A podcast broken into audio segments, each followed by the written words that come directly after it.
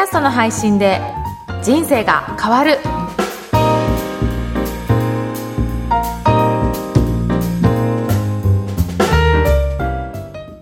こんにちは、小ラボの岡田です。こんにちは上田です岡田さん今日もよろしくお願いしますよろしくお願いします。はい、えーと、今回も公開収録ということで、素敵なゲストをお呼びしてえー収録したいと思います。はいスタイリストの高橋由美さんとクリエイターの永田優也さんです。よろしくお願いします。よろしくお願いいたします。わーよろしくお願いしはよろくお願いますします。あの、お二人には私の番組の経営者の志にも出ていただいたりして、で、それから、ポッドキャストを開始いただいたということで、ぜひその、どんな番組なのか、まずは、ポッドキャスト番組ご紹介いただけるでしょうか。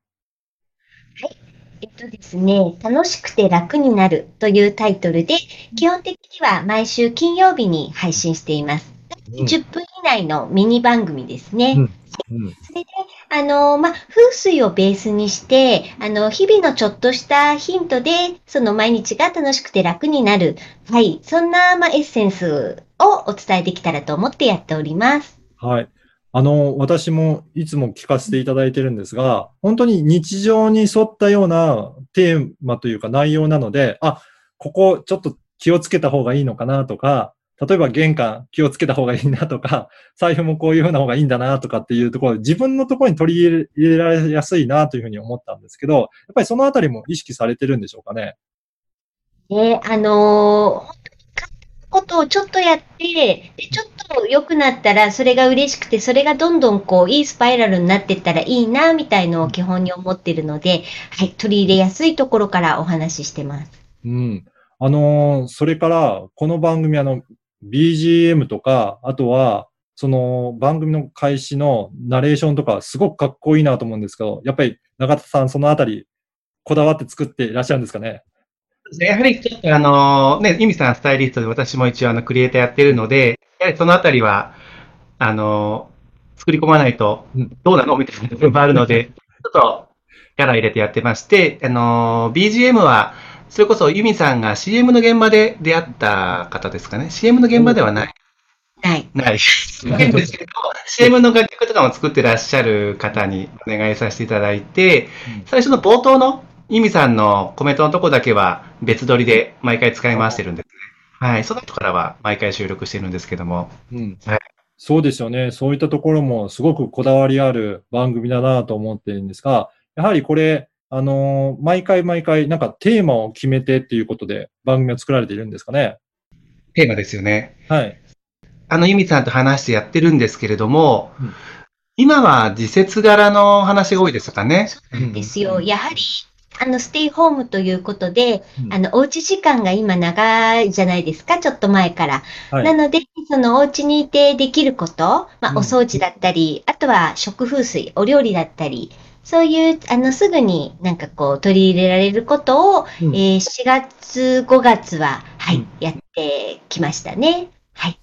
そうですね。なんか、やっぱり本当に今のこの時期だからこそ伝えたい内容、そういったところを取り入れて、なんかお話しされてるのがすごくわかりましたね。で、あのーやっぱり高橋さんはもうスタイリストとしても、まあ今活躍されてると思うんですが、やっぱりその風水っていうのは、これいつ頃から取り組まれていったものなんですかね？17年前に、まあ、スクールに、あの、入りまして、はい風水スクールですね。はい。それで、まあ、月に1回ぐらいの、あの、内容だったんですけど、それで、えっと、16年間学んだんですよ。うん同じ先生のもとで。で、はいまあ、去年ちょっとそちらを卒業して、あの、もうインプットではなくて、ちょっとアウトプットしていこうかなということで、はい。それで、えっと、開運エクスポというイベントをまずやり始めてですね。うんはい。で、えっと、今年の2月からは、ポッドキャストを、うんはい、始めたといった、そういう流れです。はい。あの、どんな方にこの番組聞いてもらいたいと思っていらっしゃいますかね？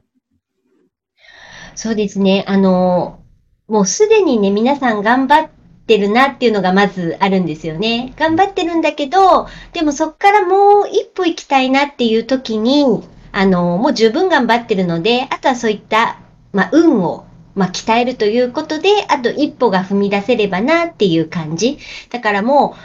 う、毎日頑張ってる人に聞いていただきたいですね。うん、そうなんですね。はい。ありがとうございます。あの、上戸さんが何か質問とかありますかね？いや、なんか私も聞かせていただいたんですけど、その、この風水を、あの、食から、食で取り入れるって時に、なんかおすすめのこう食品とか、この、このお酢がおすすめだよっていうのを、あの具体的に言ってくださって、もう早速チェックさせていただいて、はい、すごくわかりやすい、はい、説明をしていただいたんですけども、今日はあの、ちょっとあの、あ、今ですね、参加者の方からメッセージ来てますね。じゅんさんから、アートワーク素敵ですね。収録もここでされているのですか？というお。質問が来てますけど、お二人いかがですか？そうです収録もここの、あの、私の事務所なんですけども、してまして、で、ちょっとうちサーバーとかいろいろあるので、実はノイズとか結構あるんですよ。うんでも、最近取り入れてたのが、こう、 Krisp っていうプラグインちょっと入れてて、うん今この Zoom でも使ってるんですけど、多分今、そんなノイズいってないと思うんですよね。あの、そうですね。うん。はい。これもう、マイクを通す時にもうすでにノイズをカットしてるんですね。で、プラス、えーえっと、収録後も、えっと、アドビのオーディションで編集してるんですけれども、そこでもちょっとノイズカットしたりとか、まあ、しっかりしたスタジオは、まあ、ちょっと毎回行くのはちょっとコストなので、そこは事務所でやりつつも少し工夫してやってたりはします。はい。サーバーがあるとは思えないような感じですね。うん。ご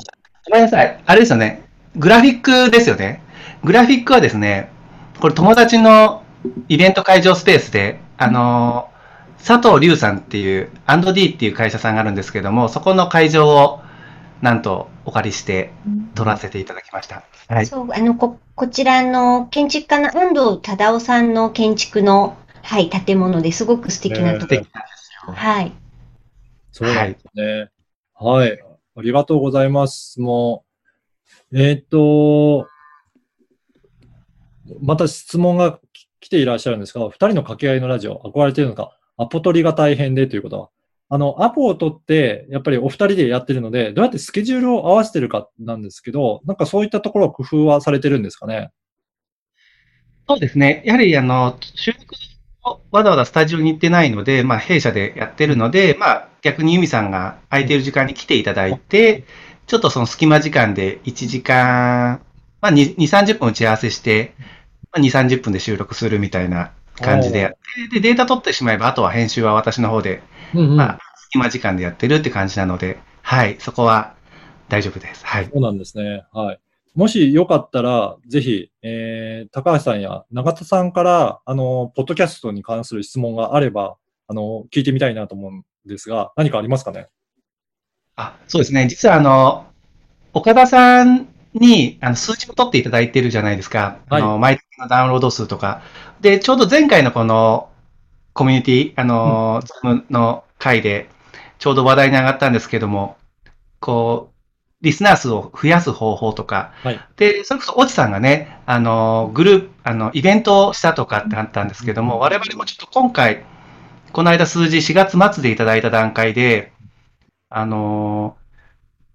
ダウンロード数は増えたんですけども、リスナー数が横ばいだったんですね。うんうんちょっと、リスナー数を増やすイベントみたいなのをやりたいと思ってまして、うんちょっとなんか、お聞きできればなと思っております。ありがとうございます。えっ、と、私もイベントを通じて、えー、なんか開催したこともあるんですけど、その時に一番成果の上がった方法があるので、今日はそれをお伝えしようと思います。はい。で、実際に何人かそのイベントで集まっていると思うんですが、多くの方が、まだポッドキャストってよく知らなかったりとか、どうやって聞くのって知らない方がいらっしゃるんですよね。で、そんな時にですね、私の場合は、あの画面にその、登録の仕方ですね。一から手順を示して、こうやってやったら聞けますよっていうことを示してあげて、もうその場で登録できて、えー、聞けるようにしてあげる。そうすると、後でっていうとなかなかやらない人も多いんですが、その場でやってもらうっていうことをすると、その場で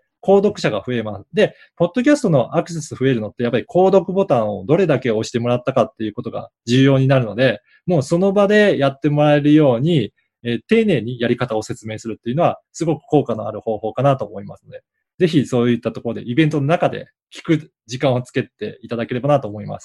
そうです。うん。ありがとうございます。はい。はい、準備してみます。そうですね。はい。ぜひこういったことも参考にして、またイベントを開催して、あの、開催したらまたご連絡いただけると、いろいろシェアとかもできるのかなと思いますので、よろしくお願いします。